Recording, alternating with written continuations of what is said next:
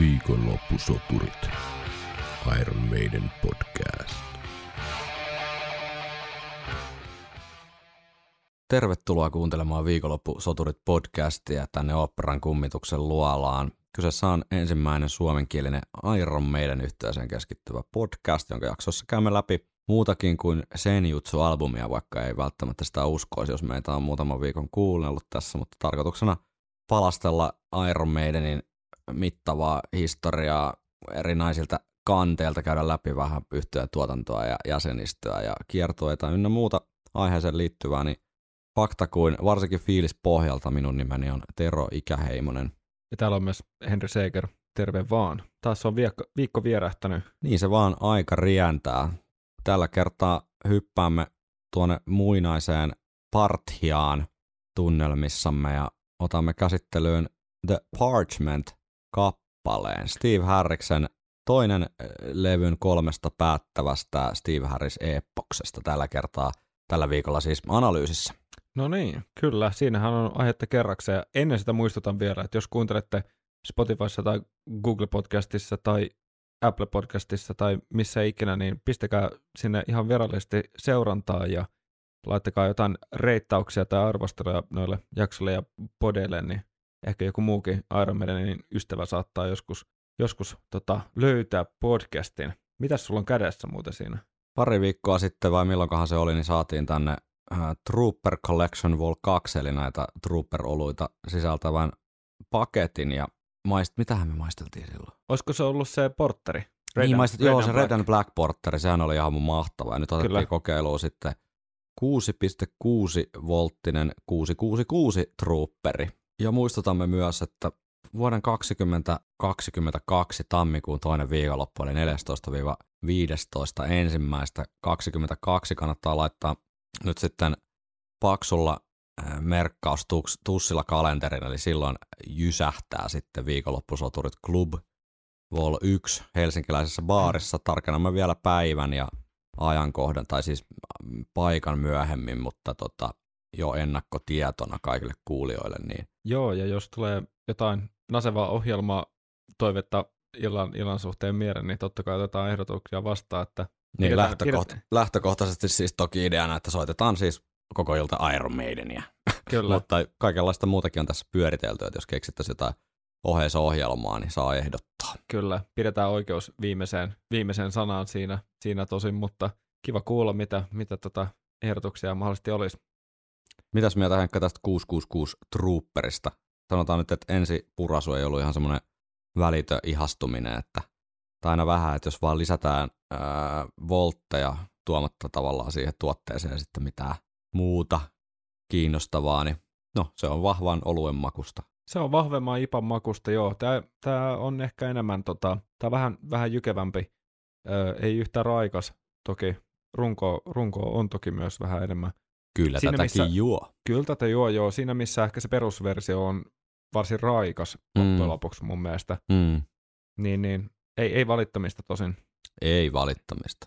The Parchment, Steve Harriksen, siis sävel ja sanat, 12 minuuttia 39 sekuntia, eli levyn pisin biisi. Bruce kertoo, se on jättimäinen raita, kerroksittain erilaisia toistoja, mutta pinnan alta se on hyvin monimutkainen kappale. Steve taisi lukita itsensä huoneeseen päiväkausiksi, kunnes tuli ulos tämän kanssa. Meidän piti opetella se palasissa, koska muuten hommasta ei olisi tullut mitään.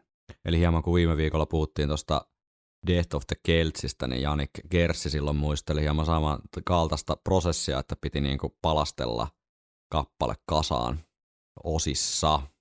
Aivan. Ja Nicko McBrain itse asiassa T95 the rock station -nimisen kanavan haastattelussa kertoo Parchmentista seuraavasti. Kyseessä on siis itse asiassa Nicko McBrainin suosikkibiisi Senjutsu-albumilta. Oh, okay. Having listened to it myself, I'm totally different. I have a different objectivity when I'm listening to that album. I'm listening to everybody's playing and I'm enjoying it.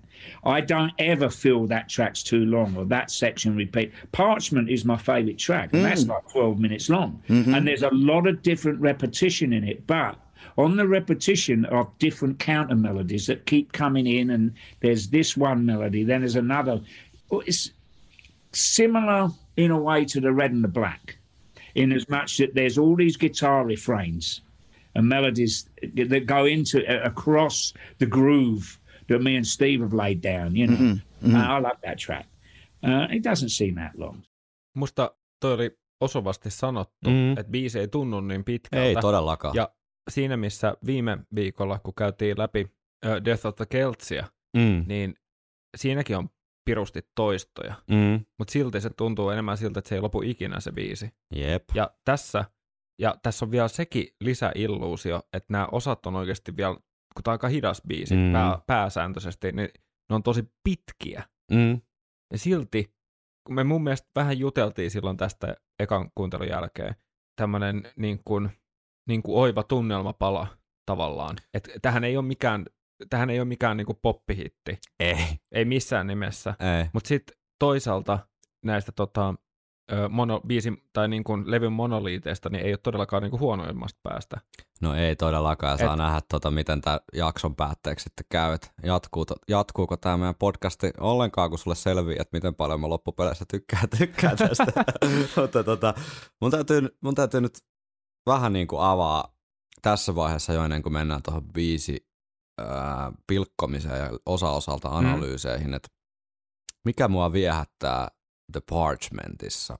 Tästä on tullut itse asiassa semmoinen biisi, että esimerkiksi viime lauantaina, kun lähdin aamulla hakemaan leipomosta tuoretta leipää ja croissantteja aamupala pöytään siinä joskus 8 jälkeen tihkusateeseen Vallilaan, niin heitin tämän soimaan korviin tämän biisin. Ja se oli just semmoinen sopiva 12 minuuttia, kun oli takas kotiovella ja oli kuunnellut The Parchmentin. Ja tämä oli nyt vain yksi esimerkki, mutta näitä on vastaavia tästä viime aikoina arjesta ihan riittämiin muutenkin, että tämä on todella usein, kun jos mä haluan sen jutsulta jonkun, että on aikaa kuunnella vain yksi biisi jossain tuollaisessa tietynlaisessa tilanteessa, tai muutenkin on silleen, että no kuunnellaan tuossa nyt jotain muistin virkistämiseksi liittyen tähän podcastiin tai muuten vaan arkeen, että haluaa vähän sen jutsua fiilistellä, niin The Parchment lähtee todella usein soimaan. Ja tässä on varmaan monta syytä. Yksi on se, että mä tykkään kyllä aina, kun meidän laittaa tämän vähän tämän oriental-vaihteen silmään. Eli näitä on The Tame of Land, jossain määrin ehkä Powerslave ja sitten The Nomad tuolta Brave New Worldilta, niin kaikki lukeutuu mun, en tiedä suosikkibiiseihin, mutta semmoisiin, että aina jotenkin lähtee se fiilis heti. Niin ja se musa jollain tapaa kiehtoo ja puhuttelee. No kun siinä ollaan se meidän niin kuin taian ytimessä mun mielestä, koska Janick Gers Guitar World-lehden haastattelussa sanoo, rakastamme Maidenissä mielikuvia, jotka syntyvät musiikin kautta. Voimme viedä ihmisiä mukanamme paikkoihin. Se on upea juttu musiikin teossa ja kitaran soitossa. Siinä on jotain maagista. Ja mä oon täysin samaa mieltä Janikin kanssa tässä, että siinä on jotain sellaista musiikin taikaa, missä yhdistyy se jotenkin se semmoinen fyysinen teoriapohja siinä, että miten eri äänet luo erilaisia niin kuin, ihan niin kuin fyysisiä ääniaaltoja sun korvaan ja sitten mitä ne synnyttää sun aivoissa, niin siinä on jotain semmoista, mikä ei ole välttämättä 100% tavallaan aina järjellä selitettävää, vaan siinä mennään johonkin just Janick sanoi, niin maagiselle tasolle, mikä on tosi iso osa sitä ylipäätään musiikin, mutta mun mielestä varsinkin parhaimmillaan sitä Maidenin taikaa. Että sen ei tarvi olla tätä oriental-juttua, vaan se on mun mielestä joku Hallowed Be Thy Name tai Rime of the Ancient Mariner. Kyllä, niin kuin ihan sama juttu, vaikka teoriapohja on eri, että sä pääset siihen tarinaan jotenkin ytimeen välittömästi.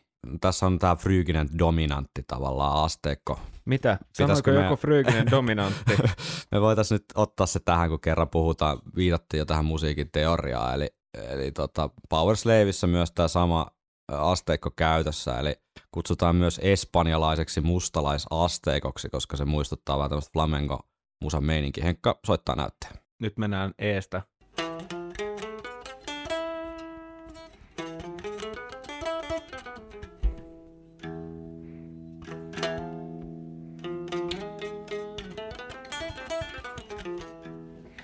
No niin, siellä mentiin tuolta Marbella rantabaariin heti tunnelmissa, mutta myös ehdottomasti tonne arabialaiseen maailmaan niistähän voi sitten argumentoida, että onko tämmöiset ikään kuin poimitaan joku tommonen arabihenkinen skaala ja rakennetaan biisi sen verran, että onko ne vähän tämmöisiä halpoja kikkoja, mutta mulle toimii ja sitten mä vielä perustelen, minkä takia tämä toimii, tämä nimenomaan tässä tämä toisto ja kun Nikokin viittaa tähän kerroksellisuuteen, niin itse kun tykkään monista vaikka jostain vähän rankemman hevin alagenreistä, niin kuin vaikka black metal tai doom-genreissä semmoisista jutuista, että, jotka perustuu pitkälti siihen, että saatetaan jopa samaa riffiä toistaa niin kuin alusta loppuun tai niin. hyvin pienillä variaatioilla. Alusta loppuun, siis riffiä alusta loppuun. Niin, tai koko biisiä alusta loppuun tai hyvin pienellä variaatioilla, että siinä on ehkä pari kolme riffiä ja se koko tunnelma perustuu siihen tietynlaiseen hypnoottisuuteen. Mm. Mantra. Just nimenomaan mantra on erittäin hyvä sana kuvaamaan sitä, että sä toistat jotain juttua vaan uudestaan ja uudestaan, niin se vie ikään kuin sellaiseen tilaan. Mm. Että objektiivisesti ajateltuna niin monessa että puuttuu semmoinen tietynlainen hienostuneisuus tai semmoinen musiikillinen ilottelu, vaan tämä on niinku ihan eri ääripäässä tavallaan tehokeinoja. Ja tämä toimii mulle niin monessa genressä, niin monessa suosikkibändissä, että se voi olla, että tässä on myös tällaista lisää tosi paljon, minkä takia tämä Parchment on, tästä on kasvanut kyllä iso biisi itselle. Jopa tämän levyn kontekstissa, mutta myös Iron Maidenin koko diskografiassa. No niin. Henkka pistää siellä vihkoon merkintöjä biisi bingoa varten. Et nimenomaan tässä yhtäkään, niin kuin, tässä on hyviä melodioita, päästään myöhemmin niihin, mutta niitäkin tärkeämpää jotenkin on se tunnelma. Joo. Ja just nimenomaan se maltillinen tempo ja se, että biisi rakentuu se tunnelman varaa. Tässä on tosi hienoa kitarointia, siis hyvät soolot, on hyviä riffejä, ei varsinaista kertsiä tavallaan, mutta tässä se ei sitten taas haittaa, mitä kritisoitiin viime viikolla Death of the Keltoi. Nämä on just näitä hyvä vertailu sen takia, että on kuitenkin sama säveltäjä, että sama tyyppi Steve Harris pystyy tekemään niin kuin tavallaan jossain määrin samankaltaisista palikoista, niin kuin Keltsissäkin se alussa se säkeistörytmi tavallaan toistuu tosi paljon, mutta siinä missä se tuntuu, ja sitten se instrumentaali juttu, siinä missä se siinä biisissä tuntuu semmoiselta niinku puuduttavalta toistolta, niin tässä se on pakotetulta. Niin tässä se on nimenomaan se vahvan niinku tunnelman pohja. Joo, kyllä mä ostan hyvin pitkälti ton, jos tää olisi tavallaan niinku tämmönen hieno maalaus, jos ajatellaan tätä kontekstia, että et otetaan näitä vaikutteita tuosta kansanmusa-hommasta tai näistä viboista, niin tämä on semmoinen maalaus tai hieno seinäryijy niin. Siinä, missä ehkä... Tai semmoinen arabialainen matto, semmoinen oikein hienosti koristeltu. Just näin. Ja sehän perustuu toistoihin, se kuvio. Sehän on symmetrinen ja se on niinku peilikuva yleensä niinku itsestään. Aivan. Sitten Kelts olisi ehkä enemmän semmoinen joku meemi. Niin, semmoinen meemi, joo, totta. Sä kerran niinku kikatat ja sit sä swippaat niinku se pitkälle. Mut sit se matto on se, mikä jää. Sille kuitenkin. Kotiin. Niin, mihin on kiva sit paljaan jaloin tepsutella ja kaataa mukillinen. Bordeöt. Mukillinen minttuteetä ja mennä hetkeksi muihin aikoihin ja maisemiin. Mut hei, kuunnellaan biisi intro, niin päästään siitä sitten keskustelemaan. Joo, vihdoinkin.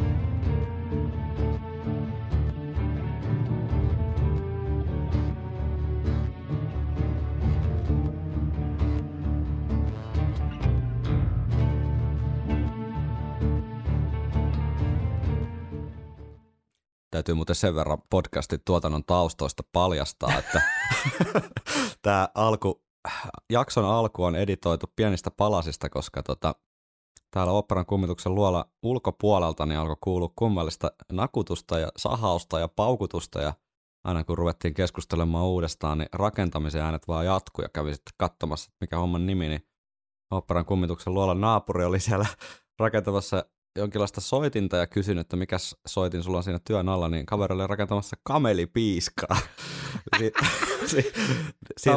Tää on liian finessi juttu, että mä voitaisiin ikinä keksiä näin hauskaa läppää, vaan tää on oikeasti totta. Tää on totta ja sehän liittyy kyllä tähän itämaiseen fiilikseen varsin hyvin tämä kamelipiiskan rakentaminen. Että jos siellä alkupäässä kuuluu jotain mystisiä paukutuksia, niin kyseessä on siis kamelipiiska rakennuksen ääni. Mutta mitäs mieltä tuosta introsta? Mä nyt sen verran spoilaan omia mielipiteitäni, että mulle vaan siis toimii.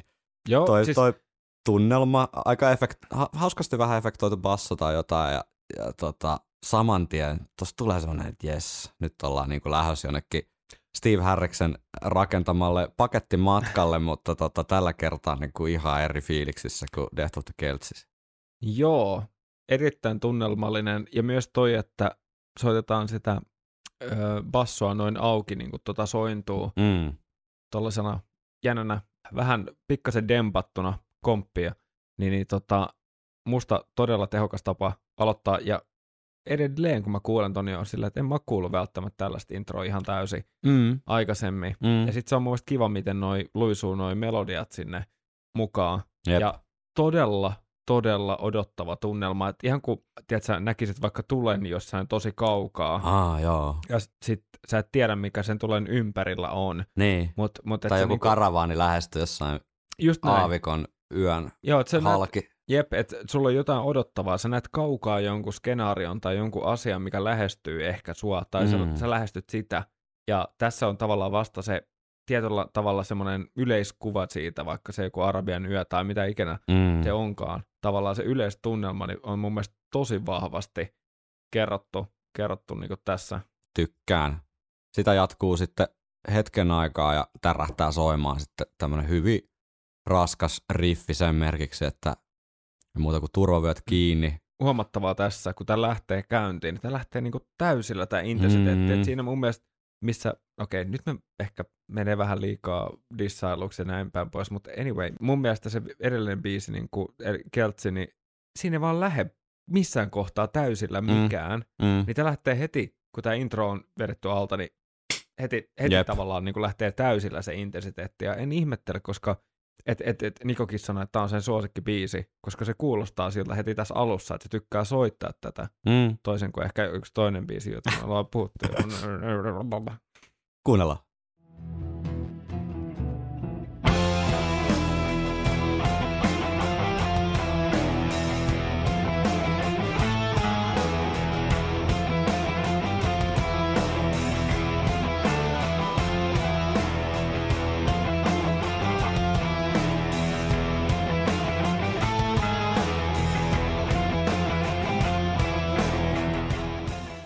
Nyt kun mä kuuntelin, mulla ei nyt ole mitään soundiklippejä tässä näin, koska tää oli ihan spontaani fiilis, mutta mulle tuli jotenkin semmoinen niin vähän lämmin jopa tämmönen rock-historiallinen viba siis. Ei nyt varmaan mihinkään yksittäiseen biisiin, mutta tuli vähän semmoista niin kuin, ehkä Led Zeppelin tai jossain määrin. Scorpions, siis toi Sales of Charon. Ehkä joku Deep Purple jossain määrin jopa. Joo, kyllä.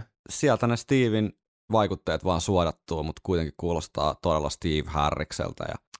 Nyt kun tästä tavallaan toistosta ja kerroksellisuudesta on puhuttu, niin tätähän riffiä plus introon niin jatkuu melkein sinne niin kuin 2 minuutin mittaan asti. Eikä yhtään harmita. Niin, ei niin, nimenomaan. Siis et se kantaa ihan loistavasti. Jep. Sitten lähtee Brucekin mukaan ja riffikin vähän muuttuu.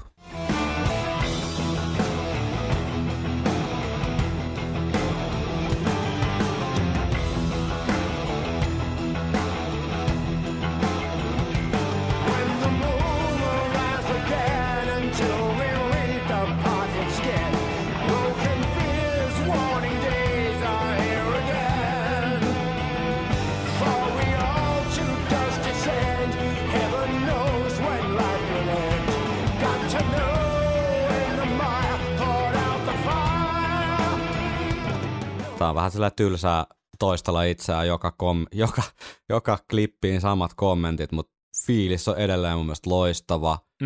Siis tässä toistuu perään sitten 2. ja 3. säkeistö ikään kuin tätä samaa laulumelodiaa ja kaikki mun mielestä niin väkevä hyvä fiilis. Ja se ei käy tylsäksi. Ei käy todellakaan tylsäksi, koska toi rytmi on ihan sairaan hyvä. Tässäkin ruvettiin molemmat päätä nyökyttelemään ja jotenkin ai että livenä varmasti varsinkin tuollaisessa areenaympäristössä, en tiedä, stadi tai tuosta jostain festarikontekstista välttämättä, mutta varsinkin tuommoisessa hyvin valaistussa ja missä saisi tunnelmaa tehtyä jollain savuilla ja tiedätkö, lavarekvisiitolla, niin tämähän on ihan sitä niin kuin meidän matkailun taikaa. Mm-hmm. Tässä ihan hyvin, tiedätkö, olisi voinut olla jollain Powerslave-kiertueella niin kuin sellainen Rime of the Ancient Mariner kaltainen tavallaan spektaakkeli. Niin, kyllä.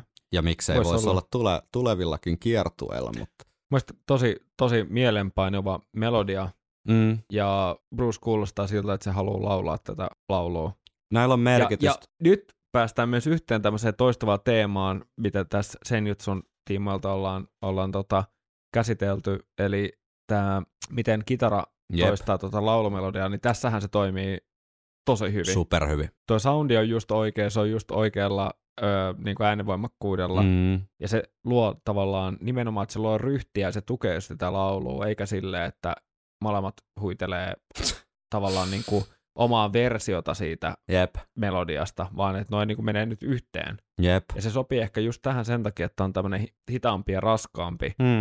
Todella se, muuten se raskas, hyvä kun käytit tota sanaa, että tosi raskas riffi, mikä varmaan senkin takia kuulostaa jotenkin niin kuin virkistävältä tässä Senjutsunkin kontekstissa, mutta muutenkin silleen, ei meidän ole näin tavallaan puhtaasti tavallaan semmoiseen tosi raskaaseen poljentoa tekeviä biisejä kuitenkaan ole mitenkään silleen ruuhkaksi asti. Jep. Et se voi olla yksi osa syy, miksi mä dikkaan tästä paljon, että siinä on sitten kuitenkin vaihtelua tähän yleiseen meidän soundiin jossain määrin. Joo. No joo, sitten mainitsin alkuun, että tässä on hyvää kitarointia, mikä on yksi iso pointti myös, ei pelkästään se tunnelma, vaan ihan tämmöinen tekninen suorittaminen myös, niin Janikki pääsee aloittamaan tämän kitarasankaroinnin tästä tämmöisellä pienellä snadilla lirutuksella, joka mun mielestä edelleen niin tukee biisin tunnelmaa ja ennen kaikkea niin kertoo ja jatkaa sen biisin tarinaa ja rakentaa sen päälle ikään kuin, eikä huitele jossain omissa sfääreissään tai eri tarinan lajissa. Kuunnellaan.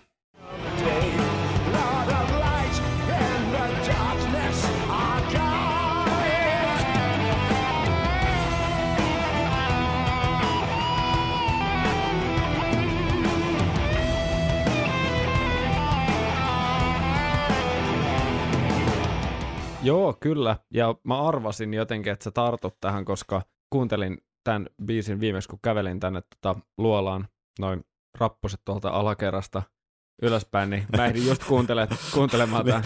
Se on se 12 minuutin laskeutuminen tänne katujen alle. Jep, jos mä rautan mun kuulokkeita, niin mä kuulen vaan semmoista tippukivien ääniä, semmoista pientä tip. Kyllä, soihdun valossa tänne on hyvä vaeltaa. Kyllä. Mä arvasin, että sä tartut tähän ja mun pakko tarttua sitä, koska toi on ihan loistava tuommoinen pieni väliosa. Ja musta en ole varmaanko yksin mielipiteen kanssa, mutta mun mielestä tossakin oli harvinaisen niin kun saasta harkittua Gersi-meininkiä. Joo. Että harvoin kuulee ehkä tommosia ihan noin hitaita ja harkittuja vetoja kuitenkaan. Ja sit toi soundi vielä on jotenkin tosi nahkainen, semmonen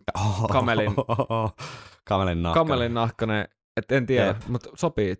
Ja sitä vielä soittaa sellaiset hieman kamelin kellastamat sormet tuossa. Niin, kyllä. Et, joo, todellakin ostan ton mielipiteen. Jep, ja sitten tästä kerroksellisuutta, niin tässä on kuitenkin melodioita, että ei perustu pelkästään siihen niin kuin junttaukseen ja tuuttaukseen, vaan biisissähän on todella hyviä melodioita. Tästä lähtee esimerkki.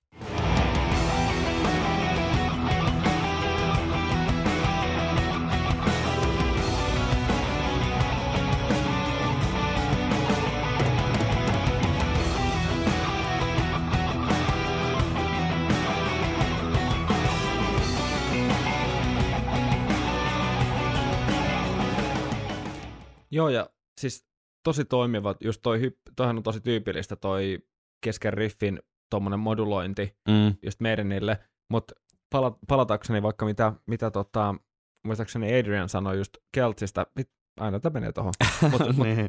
Totta kai mä haluan reflektoida tavallaan kaikkea, mitä ollaan. Musta nämä on ihan järkevää vertailua, koska nämä on kuitenkin sama tekijä tavallaan, niin musta se on kiinnostavaa, että miten samalla tyypillä, samassa niin kuin ympäristössä, samassa tilanteessa syntyy niin erilaatuista kamaa. Joo, että just siinä kun Adrian sanoi, että Steve pyytää soittaa juttuja, ne on oikeasti tosi vaikeita. Mm. Tässä kuulee riffin, joka ei oikeasti ole hirveän vaikea, ja sen kuulee, ja se on kiva soittaa, ja sen takia se kuulostaa niin hyvältä. Ne. Siis... Sen sijaan, että tulee sellaisia väkinäisesti pakotettuja osia niin kuin sinne, mitkä seuraavaksi sitä bassolinjaa, jotka just silleen vähän, että no...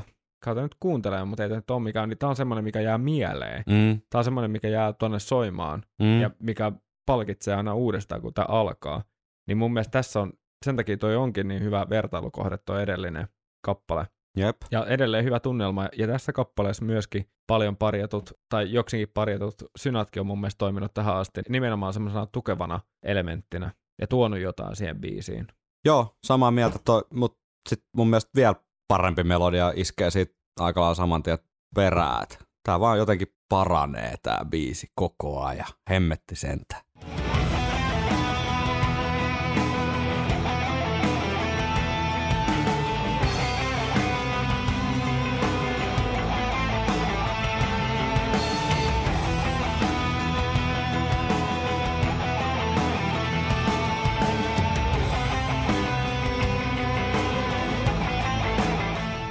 Ja sieltä tulee se The Iron Maiden hetki. Joo. Sieltä takaa se sointukierto. Jep. Ja niin kuin sä sanoit, että tämä vaan paranee, niin mun mielestä toi on etenkin jos kyseessä on, tiedätkö, 10-13 minuutin biisi, niin tolleahan se pitäisi olla. Se, että se menee joko just eteenpäin, ja se on aina semmoinen positiivinen, palkitseva eteenpäin meno, tai sitten se on palkitseva silleen, että tämä meni takaisin tähän ihanaan juttuun, eikä silleen, että nyt tapahtuu jotain sen takia, että jotain pitää tapahtua, ja nyt tapahtuu jotain, koska taas pitäisi tapahtua jotain, vaan nimenomaan, että sillä on joku funktio ja sillä on joku suunta. Jep. Ja se suunta palkitsee. Suunta palkitsee, erittäin hyvin sanottu. Ei suunto. Joo, ja siis just toi tavallaan aika halpamainen, tai siis tämmönen niinku damn you. Tavallaan aika helppo niin kuin Iron Maiden melodia. Niin sit Steve saa sen kuitenkin täysin uskottavasti ujutettua tämmöiseen biisiin, minkä tunnelmaan sinänsä. Että se ei ole lähtenyt, että se tekee mitään sit jotenkin tosi oriental melodiaa tohon, vaan melodia on hyvin tommoinen perus Iron Maiden, ja se toimii 100% tässä. Eikä edelleenkään tersistemmoi. Jep. Mieti. Olisiko ne sit sopinut tähän biisiin? Niin, tavallaan harmoniathan avaa aina semmoista... kuulokuvaa ja tekee kappaleesta vähän kevyemmän.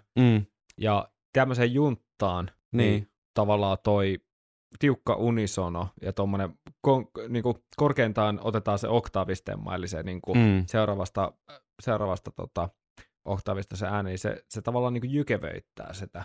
Jep. Ehkä tässä on haluttu semmoista tietynlaista niinku alkukantaisuutta ja tunnelma säilyy koko ajan. Et se ei tunnu toistolta, vaan se tuntuu siltä, että sitä ei huomaa, että siihen tulee koko ajan lisää. Mutta silti siihen tulee, ja se dynamiikka vaan vie johonkin uuteen suuntaan. Tähän menee tästä niinku, vähän niinku herkempää. Tämä menee herkempää, siis mun rupeaa tässä, mä en tiedä onko se tämä 666 Trooperi vai sitten tämä epämääräisen värinen appelsinin lonkero, minkä Heikka tuossa hetki sitten sijautti, mutta mulla alkaa oikeasti vähän herkistyä, koska tästä... Mä mietin, että appelsiini sopii hyvin tähän tämmöiseen... Totta. Kun ollaan täällä basarilla kuitenkin. Kyllä. Mutta siis tää on ihan mieletön. Siis Dave Murrayn soolo lähtee siinä 5 minsan kohdalla. Biisihan tuntuu, että on suhahtanut suorastaan silmiin edessä tähän asti. Ja siis tää on jotenkin ihan mahtava. Tää on aivan sairaan mahtavaa. Mä tykkään ihan sikana tästä soolosta. Se on aika pitkä. Siinä on tilaa Davelle kerrankin soittaa ja tunnelmoida. Ja pitkä kuin Anaconda. Nimen on hyvä, kun sanoit, koska nimenomaan mun suosikki ehkä niinku... Tämän levyn suosikit, jos pitää sille ottaa semmoinen 3 sekunnin klippi tältä levyltä, niin se saattaa olla tämä, kun tämä soolo alkaa, koska toi Dave luikertelee tähän biisiin sisään, niin kuin tiedätkö, joku kuningas Cobra semmoisen kadonneen temppelin raunioihin. Se on niin hienot äänet, mitä se jotenkin ujuttautuu sen soolon kanssa tähän. Mä en voi olla kuvittelematta tätä mielikuvaa, kun sä etit älppäriltä sitä kohtaa. Onneksi se 3 sekunnin kohta. Onneksi tämä nykyteknologia mahdollistaa kaiken näköisiä tämmöisiä oman hyvin niche-fetissin tyydyttämisen keinoja. Voi tehdä soittolistan pelkästään. niin voi. Mutta kuuntele nyt, herranjestas. Toi on niin makea, mitä tuo soolo lähtee. Ota hörpyn.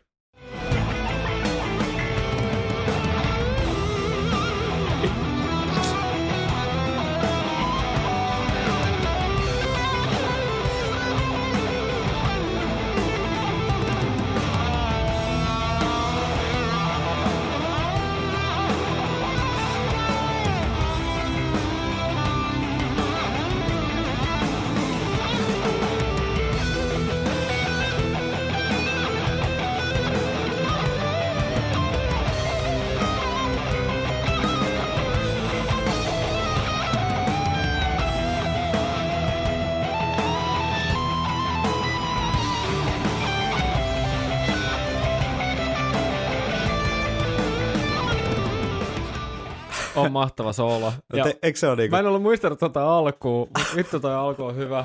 Eikö se on niinku just se, tiedät sä, koopran pää nousee sieltä jostain noiden laattojen välistä. Silleen, kyllä. Hetkinen, mitäs täällä tapahtuu? Joo. Hetken puhdistaa niitä laseja. Joo. Ei hitto. Joo. Ja tuo kuulostaa semmoista soololta, että Dave on päässyt vähän niin kuin irrottelemaan, ja tuohan on selkeästi improvisoitu kamaa, mutta mun mielestä tommoinen sopii varsinkin levyn loppuun kohti, että aletaan olla tietysti, niin kuin tarinan lopussa, ja sitten aletaan irrottelemaan täysillä, niin kuin just tuolla improvisaatio-otteella. Niin varsin mainio pätkä tuohon. Mä en tule ikinä kuuntelemaan tuota soolo-alkuun samalta alkua aikaisemmin. Janick jatkaa tuskin siitä kukaan. Back to back, vähän lyhkä tai todella paljon lyhkäisemmällä. Lyhyellä rykäyksellä.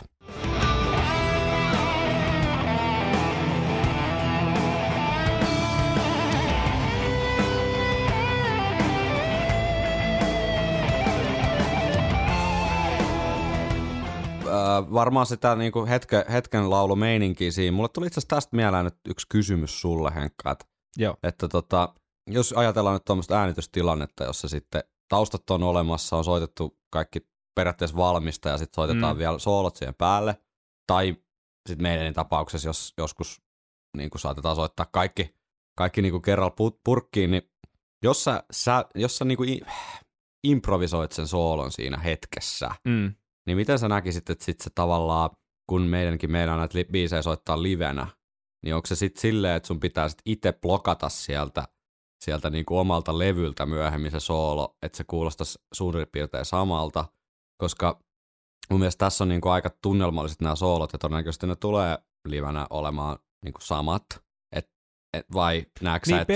Perinteisesti meidänillähän on ollut just tämä meininki, että meidänkin, että on vedetty aika yksi yhteen. Jep. Okei, Davilla on ollut ehkä enemmän vapauksia ja enemmän, mutta Adrianilla on ollut mun mielestä perinteisesti aika identtiset soolot tuon levyversin kanssa, lukuun ottamatta ehkä jotain pieniä lopetuksia tai jotain pieniä ihan tämmöisiä tatsijuttuja. Ja mä vielä jatkan tuota kysymystä sen verran, että vai meneekö se niin, että sit kun sä oot tarpeeksi vaan kovan tason muusikko, niin kuin kaikki tässä bändissä varmasti on, niin että sit sä tavallaan opit sen siinä kerralla, kun sä improvisoit sen. Toi riippuu niin tyypistä, mutta mä voisin kuvitella, että tämänkin tason bändi saattaa tehdä ihan kylmästi niin, että soittaa vaan toisen improvisoidun soolon keikalla. Pitää... Vähän niin kuin samalla fiiliksellä, niin. Mutta et joku alku ja loppu voi olla samat, mutta sitten kaikki siinä välissä voi olla niin kuin improvisoituu. Täytyy tehdä joku semmoinen kunnon vertailu, sit kun saadaan Parchmentin live bootlegki jostain käsiin. Joo, todellakin. Hyvä kysymys, mielenkiintoinen kysymys. Että toivon mennä moneen kumpaa tahansa suuntaan. Viikonloppusoturit.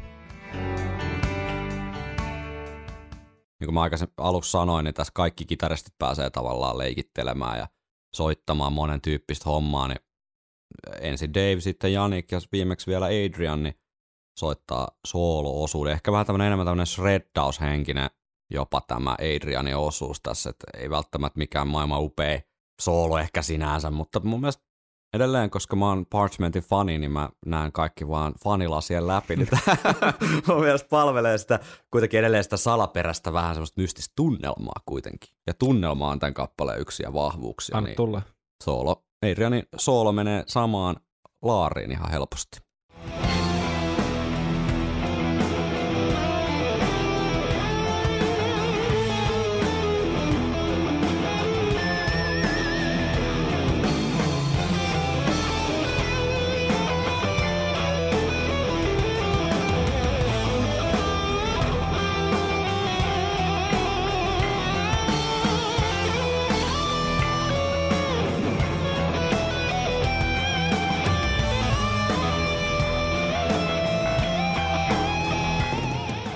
Siellä on tuommoista kampikikkailua.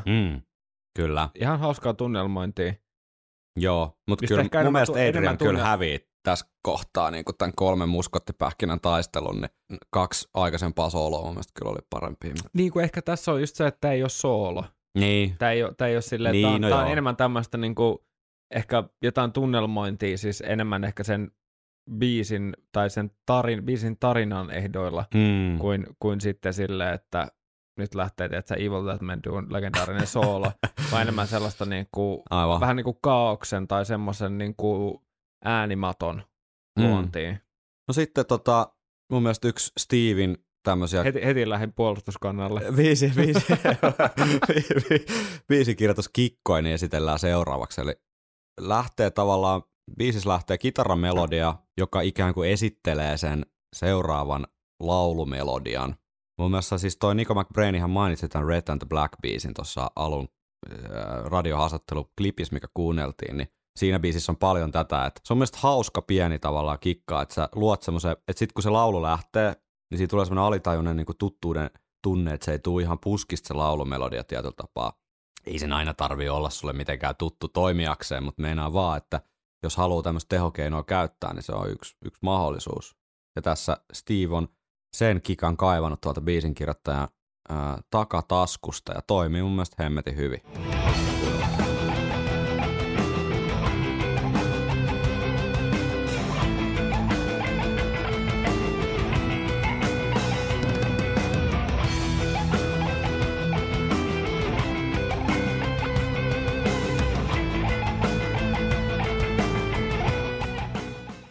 Mun täytyy sen verran myöntää, että vaikka kun fanipoika onkin, niin tossa toi taas toi Janikin kitarasoundi pikkusen niin kuin siinä pinnassa.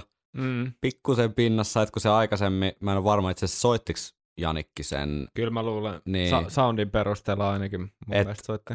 Et erikoinen ratkaisu, että tässä tää on sit vedetty silleen aika piripintaan toi kitarasoundi, ja sit kun Bruce lähtee siitä laulaa sen saman melodian päälle, niin se on taas nyt näitä, että se on siinä rajoilla. Hiina ja hiina. Mutta, ai että mitä Bruce tulkintaa. Ja nämä seuraavat lainit. In a tempest never shaken. Edge of doom is not mistaken. Countenance is not a sin. Gallant king we bow to him. Tämä on niin kuin jostain, tiedätkö, Conan Barbari-sarjakuvan sivuilta, kun tämä meininki. Tämä on ihan täydellistä.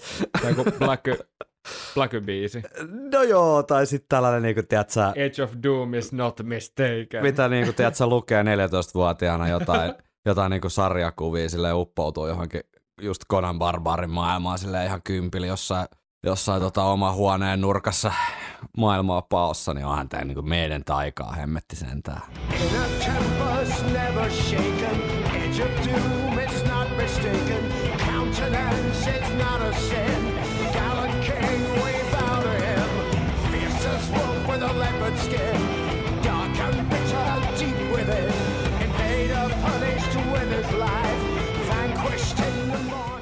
Fierce as wolf with the leopard skin. Täydellistä lyriikkaa. Mutta siis tässä on siis hyvät riimit ja tämmöiset, niin kuin tässä kohtaa tavallaan tämä melodia, rytmitys ja sanoma. Ettei se kuulostaa niin pakotetulta. Niin, silläkin uhalla, että tulee vähän tommosia nopeita sanoja, tiiätsä? Niin, kyllä. Niin se vähän stiimäisesti, niin että niin, siellä on sitä tavaraa aika paljon. Niin, että liikkuu tavallaan siinä rajoilla, mutta ei mene sinne puolelle, että okei, että olisiko pitänyt miettiä uudestaan näitä lyriikoita. Ei niinkään sisällön suhteen, vaan ihan fyysisesti, niin kuin fyysisten rajoitteiden suhteen, jotka niin kuin... Että kuinka paljon ihminen pystyy laulamaan. niin. Olematta Scatman. Niin. Eikö sä muuten löytänyt kirppikseltä kuin Scatmanin 7-tuuman tuossa hiljattain? Kyllä. Sen klassisen.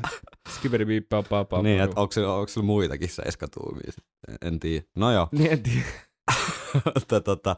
Tuommoinen hauska pieni lisäkikka kuitenkin sitten, että siinä vähän toi melodia ja laulu, tai laulumelodia ja kitaramelodia pikkasen muuttuu, vaikka mun ainakin meikäläisen vaikkukorviin, niin soinut tausta on suurin piirtein niin kuin sama. Ja pieni tämmöinen lisäkikka, pieni lisäkerros, kerroksellisuudesta ollaan puhuttu. Tämä on täytekakku, jossa on kerroksia loputtomasti. Niin pieni, hyvä, ei tämä on 13 sekunnin klippi, niin kyllä mä, Henkka, jaksat kuunnella tämän. Mä laitan tämän soimaan. Totta kai,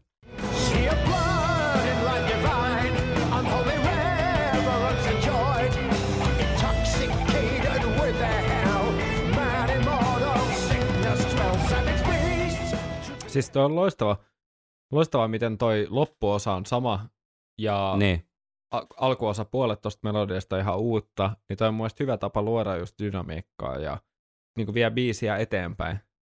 Koska tuosta tulee nimenomaan edelleen sitä toistoa tosi paljon, mutta ei niin kuin yhtään ota päähän.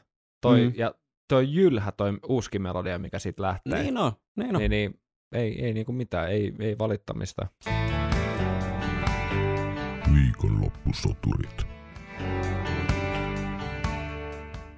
Rakkaushan on semmoista, että rakastetaan myös vioista huolimatta, niin tässäkin kappaleessa on muutamia vikoja, myönnän sen. Onko se toi laulutuplaus? No se on. Se, koska tästä ollaan puhuttu, ja myöskin muutama kuulija on siihen tarttunut, myöskin samalla tavalla kuin itsekin, ja me ollaan täällä mietitty semmoisia, että mitkä menee siinä rajoilla, että mikä on tavallaan niinku, mikä on semmoinen mikä on niinku oikeasti stemma, eli laulua tukeva toinen ääni, tai sit tuplaus, joka on sit taas myös eri tavalla laulua tukeva semmoinen niin kuin kirjaimellisesti niin kuin kopio, mutta laulettuna tuplasti, niin siihen kun tulee vähän eri frekvenssit laulettuna ihan samalla tavalla, niin siihen tulee pienet eri frekvenssit, jotka tekee siitä niin kuin vähän semmoisen täyteläisemmän soundin. Mutta sitten on tämä kolmas tapa, joka on tämä, että sinne heitetään jotain, mitä ollaan aikaisemmissa biiseissä joissakin kuultu, ja tässä tämä ihan pieni herne tämän kappaleen patian alla. Joo, mä allekirjoitan tämän. On tämä kohta, kun tässä kappaleessa on kuitenkin tässä vaiheessa luotu niin tavallaan siisti maailma ja finessisti niin kuin tuotettu mun mielestä, että tässä ei ole tuotannollisesti tähän asti ollut mitään semmoista, kun meidän pitää kuitenkin vähän pohtia näitä analyysejä sekä tuotannon että myös itse sisällön kannalta. Niin tavallaan tuossa kohtaa, kun tulee niitä lopukkeita, mitkä on vaan, ne on vaan heitetty sinne. Yep. Ja sitten ne on vaan jotain, että ne ei ole tuplauksia, eikä ne ole stemmoi.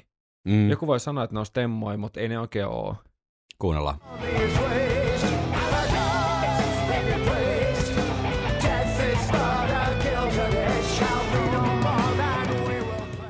Ja siinä kuuli jo, että se lauloi eri rytmissäkin. Joo. Mä koitan tässä nyt kasata jotakin ajatuksia tästä, mutta joo, tää on kummallinen, tosi kummallinen, koska ilmiselvästi kyseessä on pakko olla jossain määrin tietoinen ratkaisu.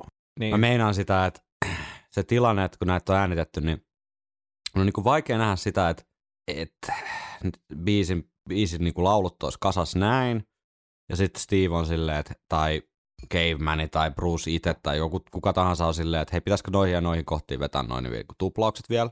Ja sitten Bruce on... Ja ne on tosi loogiset paikat. Ne on loogiset paikat. Tuossa biisin tulee uutta nousua, ja siihen olisi voinut tavallaan tehdä semmoisen symmetrisen tuplauksen, tai jos miettii stemmaa. Mutta sitten kun nyt tulee joka kerta eri, ja joka kerta tulee vähän semmoinen, niin joku, että heittää päästä jotain, joskus se voi olla hyvä, mutta... Tuossa tuli vähän se olo, kun tiedät, että radiossa on joku biisi, ja sitten sä rupeat laulaa siihen päälle, mutta sä et oikein muista niitä sanoja, niin sitten ne tulee silleen niin kuin aina vähän myöhästä niin. Jotenkin silleen... Tai melodiaa. Niin. Et kyllä tää... Siellä se yksi eri ääni ja yksi eri sana, niin semmoinen vaikutelma. Ja se on sääli, että tavallaan toi... Eihän me nyt täällä mitään täydellisyyksiä olla etsimässä, koska elämä ei ole täydellistä, mutta... Jos me oltaisiin etsimässä täydellisyyksiä, niin me puhuttaisiin täällä... Tätä podcastia ei ole. Somewhere Times. Mitä? Sitäkin on toivottu muutaman kuulijan toiveesta. Mutta niin, tämä on vaikea paikka. Mutta kun jotain rakastaa ja jostain tykkää niin paljon, niin silloin me mennään niin varmaan paljon enemmänkin detaileihin kuin yleensä. Niin. Tavallaan. Mutta kyllä mä niinku allekirjoitan tuon. Mun täytyy suoraan sanottuna sanoa, että mä en olisi varmaan kiinnittänyt tuohon laulutuplaus niin kuin asiaan välttämättä niin paljon huomioon ilman sua, mutta sitten kun tätä on kuunnellut ja sitten kun eipä kestä. Ei mitään, mutta tämä on ihan hyvää kontenttia, koska sitten kun kuuntelee jotain Seven Sunia tai melkein mitä tahansa niin kuin Marty Birchin aikaista levyä tai... Niin, siellä on hoidettu asia eri tavalla. Niin on... siellä ei niin kuin kertaakaan tule semmoinen olo, että taas jotenkin mitä ne ei ole niin kuin välttämättä tarkoittanut. Niin. Ja tää on kummallisia pikkudetaljeja kyllä, että kyllä tästä Senjutsu loppuanalyysi on herkullista materiaalia, kun puhutaan vähän tästä, että onko tää niinku nyt sit oikeesti... Ja onko tää tuotannollinen asia vai onko tää biisinkirjoituksellinen asia? Mä luulen, että tää on enemmän tuotannollinen asia ja se aikatauluasia ja ynnä muuta, kaikkea tällaista. Että siinä on pitänyt saada jotain, ja se on niinku good enough. Ja jotta jatketaan kritiikkilinjalla, niin sit tässä tulee tällainen vähän niin kuin lainausmerkeissä britkemäinen osa, tai en mä tiedä, onko se nyt sen enempää britkemäinen kuin mikä tahansa muu, tai uusi säkeistö tai väliosa, joku tämmöisissä epoksissa, missä ei ole tavallaan semmoista tavallista normaalia rockbiisin rakennetta, niin on vähän vaikea näitä nimetä, mutta kun kuulette, niin tiedätte, mistä on kyse. Tämä on myös semmoinen, mikä mulle, tämä on niin kuin siinä rajoilla, tämä estää tämän biisin nousemasta niin kuin semmoiseksi oikeasti 10/10 biisiksi mun kirjoissa. Ja se ainoa virhe on siinä, että tämä osa jatkuu liian pitkään. Että vaikka tämä kappale rakentuu toistoon, niin se rakentuu semmoiseen hypnoottiseen toistoon, niin tämä osa vähän katkaisee sen niin kuin hypnoottisen fiiliksen. Se illuusio siitä seikkailusta hetkeksi särkyy, varsinkin kun tässä kohtaa olisi hyvin voinut tulla semmoinen niin oikeasti... Tässä on se niin kuin pitkä vaihto, jossa Arlanda... niin. 9 tuntia, että lähdekö mä kaupungille vai... Joo. Varsinkin kun tässä kohtaa olisi hyvin voinut tulla vielä joku semmoinen kliimaksi tai joku semmoinen viimeinen yllättävä niin kuin juttu, mikä olisi nostanut tai jotenkin silleen, että wow, että sä pystyt vielä jotenkin rakentamaan tämän päälle uutta kerrosta ja uutta jotakin niin kuin kiinnostavuutta, niin tässä tunnelma laskee ja se ainoa syy on se, että se jatkuu liian pitkään. Kuunnellaan toi osa ja mä perustelen sitten, että miksi.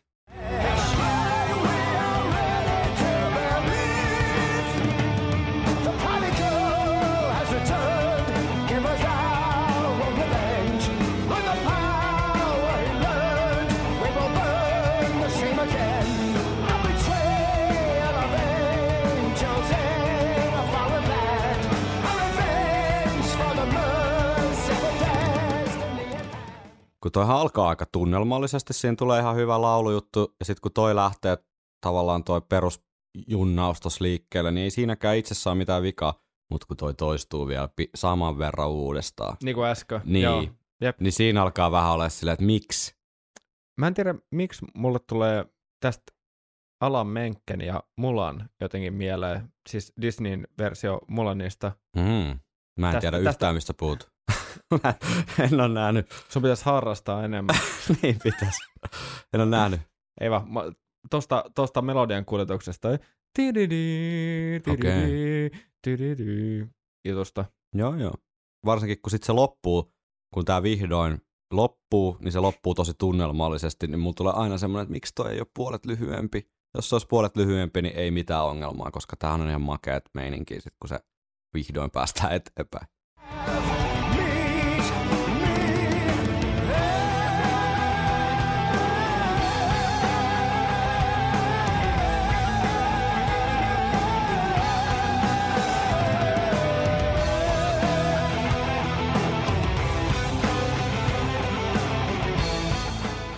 Ja just toi, että toistetaan sitä tuttua melodiaa siellä taustalla, just vähän eri intensiteetillä. Niin Toimii. No sit biisi loppuu, niin meidänhän rykäsee vielä niin kuin rokkivaihteen silmää sille aika puskista, että biisi lähtee vielä ihan tavallaan uudelle vaihteelle, tai tunnelma muuttuu aika radikaalisti, että sieltä lähtee kunnon kompit.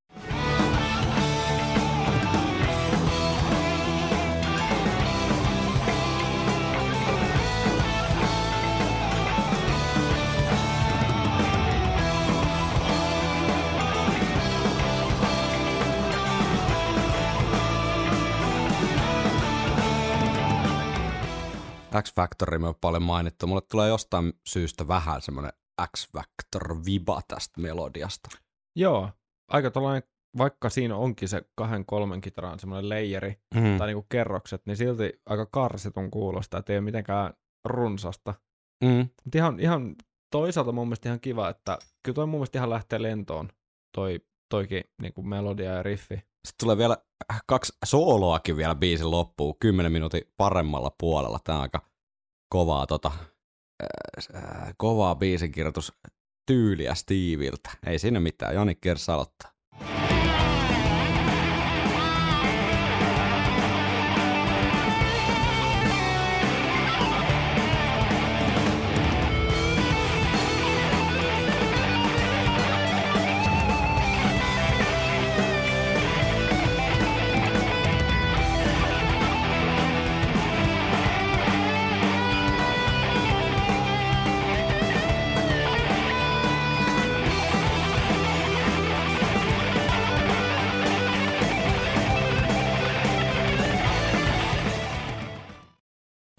pian jatkaa. Keskustellaan näistä vaikka kimpassa sitten.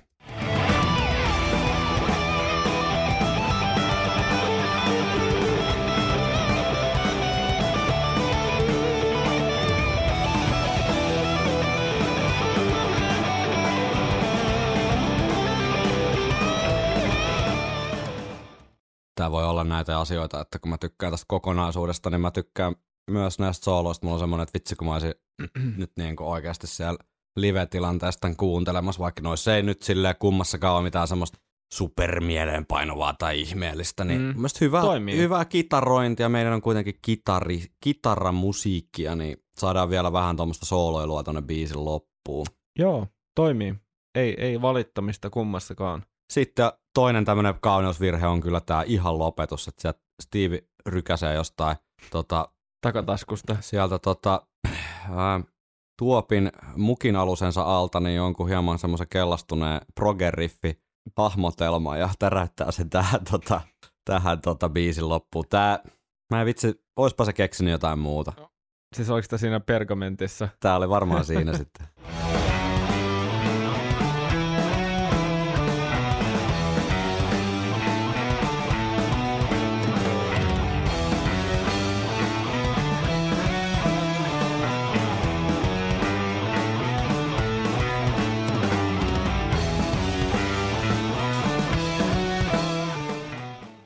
Tästä jää vähän semmoinen fiilis, että tämä sopii pikkusen huonosti tähän kokonaisuuteen ja vähän semmoinen, että Steve ei ole oikein tiennyt, että miten tämä biisi loppuisi. Niin sitten se on rykässyt tommosen osan tuohon väliin ja siitähän palataan sitten intron niin kuin siihen bassonäppäilyyn joskin hyvin lyhyesti. Tällä kertaa se outrokin on hyvin siis muutama tahti vaan.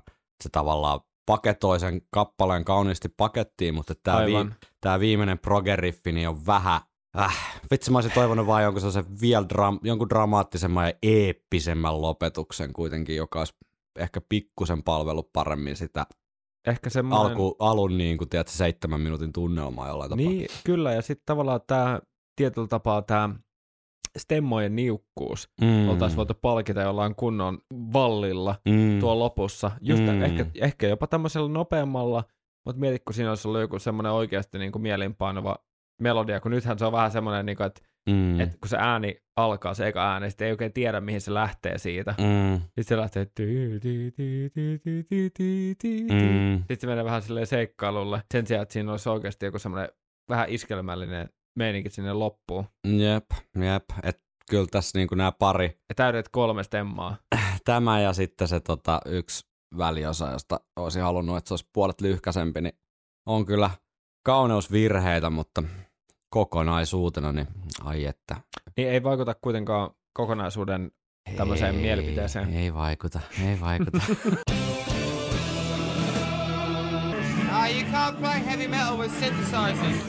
No niin, jos olet Viikonloppusoturit podcastia kuunnellut ja varmaan myöskin Iron Maidenia olet kuunnellut, niin et ole varmaan yllättynyt siitä, että välillä täällä ajaudutaan tämmöiselle historialuennon sivupoluille. Steve Harris rakastaa historiaa ja erilaisia viittauksia menneeseen aikaan. Ja myös The Parchment-kappale niin, sisältää historiaviittauksia, mutta ehkä menee sitten kuitenkin loppupeleissä enemmän tämmöiseen fantasia-osastoon, vähän tämmöiseen mainittuun Conan Barbari niin kuin meininkiin, että on ikään kuin elementtejä todellisesta historiasta yhdistelty jonkinlaiseksi tämmöiseksi satutarinaksi tai jonkinlaiseksi Steve Harris-eppoksen aineksiksi. Steve Harris satumaailma. Niin. Tämä pergamentti, joka kappaleen nimi viittaa, niin siinähän ainoa ilmiselvä tavalla vihje tähän biisin historialliseen taustaan, niin on Parthian skin mainitaan lyriikoissa, eli parthialainen käärö, eli pergamentti. Ja parthialaiset oli tämmöinen paimentolaiskansa, joka asui silloin sen Persia ja nykyisen Iranin alueella. Aleksanteri Suuri liittyy tähän tarinaan. Eli mä tiedän hyvän biisin. meidän mytologiassa hyvinkin väkevä hahmo. Niin,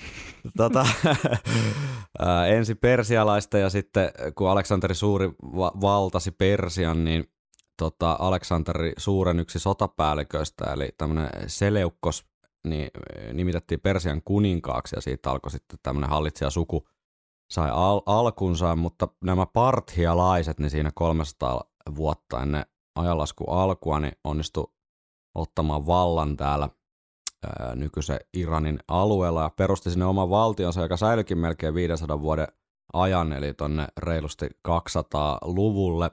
Ne oli ilmeisesti erityisen tunnettuja tämmöistä raskaasta ratsuväestä, mikä sekin sopii hyvin tietysti tähän meidän mytologiaan. Ja jopa roomalaiset pelkäs näitä jousia käyttäviä parthialaisia ratsumiehiä. Siis muinaiset jopa roomalaiset. Muinaiset roomalaiset. Melko vähän säilynyt tietoja parthialaisista, vaikka ne oli tiettävästi yhteyksissä jopa Kiinaa asti. Ja kiinalainen tutkimusmatkailija Chang Qing raportoi, että parthialaiset viljelevät maata, kasvattavat viinirypäleitä ja heillä on satoja kaupunkeja, joista suurimmat on linnoitettuja. Eli ei se ole nyt ihan hullumpaa elämää ilmeisesti ollut, jos kuitenkin viljat on kasvanut ja viinirypäleet on roikkunut puissa ja niistä on saatu viiniäkin tehtyä. No sitten näitä parthialaisia pergamentteja, joihin kappale viittaa, niin niitä on säilynyt muutamia jopa niin kuin tähän moderniin aikaan saakka. Ne on kreikan kielisiä yleensä ollut ja yhdessä kuvataan viinitilan kauppaa. Haluatko kuulla, Henkka, lisää? Anna palaa. Vuodelta 1953 on säilynyt pergamentti, jossa kuvataan kuinka Tirinin poika Pataspak, joka tulee Bodin kaupungista, kumppaninaan Bashnin poika Avil, on ostanut viinitilan, joka sijaitsee peltojen vieressä, hintaan 65 dragmaa. Eli Viikonloppusoturit henkinen tarina, että sitä on vähän otettu bönätsää ja sitten on lähdetty ostelemaan viinitiloja ja siitä on säilynyt sitten kuitti tähän päivään saakka. Mutta jostain on löytynyt varmaan vielä kamelipiiskatkin. Kyllä, mutta muuten tässä Steven kynäilyssä niin ei tunnu olevan mitään niin kuin kovin tavallaan väkeviä viittauksia mihinkään tiettyyn hallitsijaan tai tapahtumaan tässä Parthian 500-vuotisessa historiassa. Näin väitti eräs aiheen historian asiantuntija tuolla eräällä verkkofoorumilla, että tässä on enemmän tämmöinen synkkä ja vähän mystinen ikään kuin kostotarina, jossa mun tulkinnan mukaan niin valtakunnan tai tämä, jota tässä tämä kuningas, johon viitataan, niin hän on ikään kuin joutunut pakenemaan ja sitten nuolemaan vähän niin kuin haavoja ja keräilee siellä voimia ja armeijaa itselleen ja siinä lauletaan, että ikään kuin kärsivällisyys ei ole mikään niin kuin häpeän aihe, vaan on parempi punoa sitä kostoa rauhassa ja sitten hyökätä entistä kovemmalla voimalla. Eli menee ehkä enemmän tämmöisen niin kuin pulp fiction, eli tämmöisen kioskitarinan ikään kuin kategoriaan kuin mihinkään tarkkaan historialliseen kuvaukseen. Stevillähän on niin kuin pari eri tyyliä, eli joko on se, että luetellaan Aleksanteri Suuren elämä syntymästä kuolemaan, tai sitten otetaan tämmöinen vaan joku ikään kuin teema tai joku heitto tai joku tällainen yksittäinen elementti ja rakennetaan sen ympärille sitten tämmöinen omanlainen satu. Paremmin tämä toimii suoraan sanottuna niin kuin lyrikkaosastolla kuin Alexander the Great, joka on toki biisinä parempi, mutta niin kuin tässä on lyrikkaosastolla on ehkä vähän semmoisen enemmän yläaste meiningillä. Kyllä, joo. Mutta tässä on tunnelma väkevä ja matka sinne kadonneeseen myyttiseen Steve Harriksen päässä sijaitsevaan Parthiaan, niin vaikka se ei välttämättä ole sitten totuudenmukainen kuvaus, niin ainakin se on valloittava. Viikonloppusoturit. Onpa ollut jännä jakso siis, ei hemmetti, mutta kaikkihan odottaa tietenkin ainoastaan sitä, että mihin nämä sijoittuu meidän niin, se on ainoa mittari. Niin, mikä sun niinku semmoinen yleismielipide, jos miettii kontekstina tämä albumi, mutta myös ilman tätä albumia? Tämän albumin kaaressa mä suoraan sanottuna rakastan The Parchmentia ja tykkään ihan sikana kuunnella sitä, koska siinä on niin hyvä se yleistunnelma. Se vähän rakoilee sitten jossain kohtaa, mutta ne ekat tyyliin 7-8 minuuttia, niin aivan loistavaa. Ja niin kuin aluksi kerroin vähän taustatin, niin siihen voi liittyä jotain tämmöisiä omia musiikillisia preferenssejä, että on vaikea tavallaan erottaa sit sitä super tavallaan objektiivista näkemystä siitä, mutta sitten tuntuu, että Bruce ja Nicko McBrainikin tuntuu dikkailevan biisistä, niin mä luulen, että on ollut hauska tehdä ja hauska soittaa ja se lupaa tavallaan hyvää siihen, että tosta voisi saada aika makea live-sovituksen myös joskus sitten kuulla. Mutta sitten kun sun kysymys oli myös se, että miten toi sit sijoittuisi siinä meidänin muussa diskografiassa, niin mä vertaisin ehkä johonkin Tame of Landiin jossain määrin siinä, että toi menisi ihan hyvin millä tahansa tavallaan klassikkolevyllä, mutta sitten se menisi ehkä sen levyn kontekstissa vähän semmoiseen kategoriaan, että tässä on tosi hyviä elementtejä, mutta tämä ei ole niinku semmoinen juhlittu tavallaan vaikka livesetin niinku vakiopalanen. Niin just. Että tässä sanotaan nyt 2000-luvun meidän meiningeissä, niin tämä nousee tosi korkealle itsellä. Tällä hetkellä saa nähdä, miten se sitten vuosien saatossa hioutuu ja tuleeko jonkinlainen kyllästyminen tai jotain, mutta tässä on jotain semmoista vähän mystistä magiikkaa, että parempi kuin tätä ei niinku liikaa sörkkisi, vaan nauttisi vaan. Ymmärrän. Mutta mitä itse? Mä aistin, tai siis tiedän, että ei ole varmaan ihan sulla niin korkealla tässä biisilistassa kuin mulla, mutta mä haluan vähän lisää vinkkejä ennen kuin veikataan. No siis, täytyy sanoa, että mä oon tykännyt tästä yllättävän paljon. Ennen kuin väität mitään listoista, niin mä oon tykännyt tästä yllättävän paljon. Just kun kävelin tänne, kuuntelin viimeksi ja muistelin hetkeä, jolloin me oltiin tekemässä semmoista ennakkofiilistelyjaksoa, jolloin me oltiin kuunneltu nämä vaan ehkä kerran tai kaksi. Ja silloin mä muistan, mä kuuntelin ekaa kertaa silleen, että mikä tässä biisissä on, että mä vaan dikkaan tästä, että vaan niinku junnaa paikallaan. ja siinä vaiheessa oli jo lukenut jotain kommentteja, jotka on silleen, että bla bla bla, niin että turha biisi tai vastaavaa. Tai että Death of the Keltoi on niinku tämän levin paras biisi ja Parchment on huonoin tyylisiä. Niin mä olin silloinkin, että ei hemmetti, eihän, siis tämähän on oikeasti kova. Ja edelleen, niin kuin säkin oot mennyt Boulangeriin, eli Pariisissa kutsutaan leipomoita sellaiseksi. Joo, niin, vanha pariisilainen. Kyllä, Henri. Sama itsellä, että on ollut semmoinen yllättävän niinku isossa soitossa, varsinkin näistä niinku pisimmistä biiseistä, varmaan ehkä jopa eniten. Niinpä, joo. Tulee olla tosi mielenkiintoista selvittää, että tämä veikkaus. Niin, sä saat veikata aika, mä veikkasin viimeksi. Okei, mä veikkaan nyt sitten Parchmentin 4. Ei. Yhden pääs. Joo. Mä tiedän nyt jo, kun mä katson tätä listaa, mun tekemään sun listaa, että tämä menee todennäköisesti pieleen, mutta mä en enää alkanut muuttaa tämän jakson alussa. Ne. Mutta mä sanon 3. Ei. Onko se 1 päässä? 2. Oikeesti? Mutta onko tää elänyt tässä pari viikon aikana? Ei. Pari vuoden? Ei. Tää on ihan alkuperäinen lista silloin, kun oikeesti tää lista tehtiin. No kun nyt mä tiedän, monessa se on. Niin tiedät, joo. Kyllä sä voit sen sanoa. Siis tää on 1. Niin jo. Voi hemmetti. Tää on 1, joo. Okei, no nyt mä tiedän sun kärjää. Ehkä. Joo, kyllä siinä nyt näin kävi, että vihapostia odotellessa, mutta tää on kyllä oikeesti noussut mulla tän levy 1 biisiksi. Joo, ja siis perustelut tuli aikaisemmin tässä jaksossa. Joo, mutta tää on jännä, kun biisejä voi kuitenkin tavallaan järjellä ja tunteella fiilistellä, että se niinku kuten mä sanoin, mullakin tämä biisi on noussut yllättävän korkealle ihan vaan sillä, että kun mä oon kuunnellut tätä ja ollut sillä, että mitä hemmettiä, että mitä tämä biisi tekee mussa, koska mä mietin asioita jokseenkin semmoisella, että mun päässä on semmoinen pieni vinksahtanut tietynlainen kaava, mistä mä tykkään biiseissä. Tiedätkö, että tietyt kaavat pitää toistua, jotta mulle yleensä tavallaan alkaa niinku herätellä tuntoja. Ja tässä on taas ollut, että tosi erilainen biisi, mistä mä yleensä tykkään.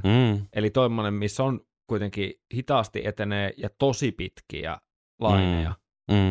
Ja se, että on mennyt niinku 7 minuuttia ennen kuin tapahtuu mitään seuraavaa tavallaan isompaa muutosta. Joo, niin joo. Mä taisin siitä ihan kirjoittaakin silloin, niinku, tai tekstata, että nyt että onpas niinku kummallinen juttu, että kyllä tämä niinku iskee, että en tajua, että mikä tässä on. Jep. Niin, nämä on myös mahtavia kokemuksia, että voi saada niinku, tavallaan harrastuksen kautta, niinku, pitkän ajan harrastuksen kautta jotain uutta niinku, näkökulmaa. Että pitää oikein itsekin miettiä, että mistä mä oikeasti tykkään. Ja tulee olenko semmosia minä vai joku muu? Niin, ja olenko ollut täällä aikaisemmin. Niin. Joo, Niin. Onko semmoinen bon voyage-fiilis? Kyllä. Niin, laittakaa viestiä tulemaan Instagramia, Facebookia tai viikonloppusoturit@gmail.com-osoitetta pitkin. Niin. Ja sitten saadaan vähän feedbackia, että mihin sijoittuu kuulijoiden keskuudessa. Samaa mieltähän ei tarvitse olla, se ei ole mikään pakko tässä meidän kuulijoiden keskuudessa, vaan on myös jopa suotavaa olla eri mieltä. Joo, ja sitten jos kuuntelette siellä Spotifyssa tai missä näitä nyt on, Apple Podcastissa, Google Podcastissa ja RSS:ssä sun muuta, niin tilatkaa ihmeessä. Saatte ilmoitukset uusista jaksoista, ja jos jaksatte, niin laittakaa jotain reittausta, arvostelua sinne, niin sitten joku muu, ehkä meidän henkinen ihminen voi joskus löytää podcastin myös, niin heidän mielipiteitä myöskin kovasti kaivataan tässä. Niin. Näin on.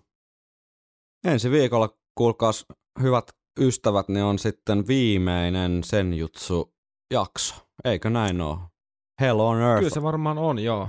Otetaan siinä sitten työn alle ja sitten vedetään album vielä jotenkin ehkä järjellisesti tai vähemmän järjellisesti kasaan. Eli koitetaan sitten tiivistää tämä syksyn mittainen keskustelu johonkin muotoon.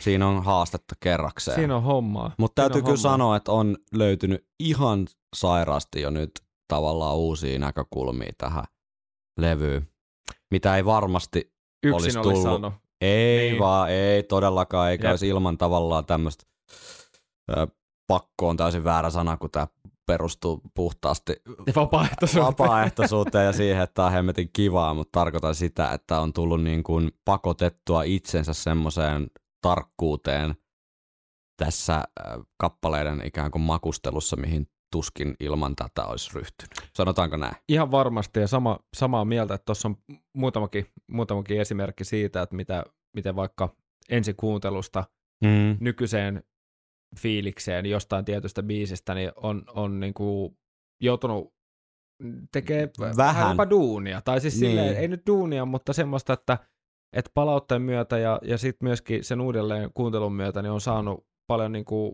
enemmän irti. Se on sekä totta. Biisestä että levyistä, ja sitähän tässä ollaan ehkä levittämässä, että niitä korvia voi aueta niin kuin muillakin kuin itsellä tavallaan. Että. Niinpä, ja kyllä se kuitenkin sitten listaa kun katsoo, tämä on ihan hauska elementti itse asiassa tämä biisibingo sen takia, että tässä joutuu vähän niin kuin reflektoimaan sitä ensifiilistä versus sitten tätä nykyfiilistä myös samalla. Voidaan sitten keskustella tästä elementistä yhteenvedossa lisää, mutta yllättävän kuitenkin ne muutaman kuukauden takaiset ikään kuin, ei nyt ensivaikutelmat, siinä vaiheessa oltiin kuitenkin jo useampia päiviä tai viikkoja kuunneltu levyä, mutta kuitenkin semmoiset niin kuin lähtökohtaisesti ne fiilikset on säilynyt suurin piirtein saman. Että kyllä siellä voisi olla niin kuin yksittäisten kappaleiden kohdalla heittoa ees sun taas sun, mutta isot linjat, niin aika lailla. Että ei tässä niin kuin silleen, että kyllä se kuitenkin se ääripäät on pysynyt. Ääripäät on pysynyt ja sitten se niinku gut feeling on ikään kuin se kuitenkin sit vie aika pitkälle. Joo, niinpä. Kyllähän kyse on kuitenkin lopulta sitten enemmän niinku tunteesta kuin mistään muusta ja ne tunteet on aika helppo tulkita. Kyllä. Ainakin omat. Ainakin omat. Että tätä järkeä on sitten vähän vaikeampi tulkita. Jep. Pieni muistutus vielä tuosta paljon puhutusta viikonloppusoturit klubi-illasta, niin kyllä sen voi pari kertaa mainita, kun jakso on helposti. Eli tammikuun toinen viikonloppu 14.–15.2022 ja tapahtuu jotain, jossain. Tässä on niin kuin alustavat neuvottelut käynnissä kaupungin kanssa. Musiikkitalon vuokrasta. Joo, se Radio Sierspani orkesteri treenaamassa meidän oma tekemiä kovereita parhaillaan. Joo, kyllä. Vaan laittakaa se punakynällä, merkatkaa se varatuksia sunnuntai ja maanantai saikkuun. Joo. Niin pomotkin tietää. Ja. Kyllä, jos asutte siellä tuntureilla niin kuin osa kuulijoista, niin ei muuta kuin rupeatte pikkuhiljaa sieltä sitten. Kimppakyytiin. Peukalo pystyy ja tien varteen, niin kyllä te olette tammikuuhun mennessä niin tuossa Kalliossa, niin voidaan sitten ottaa pari trooperia. Kyllä, sitä odotellessa. Ei muuta kuin kiitoksia, kun kuuntelit jälleen Viikonloppusoturit-podcastia. Ja ensi viikkoa. Kuulemiin.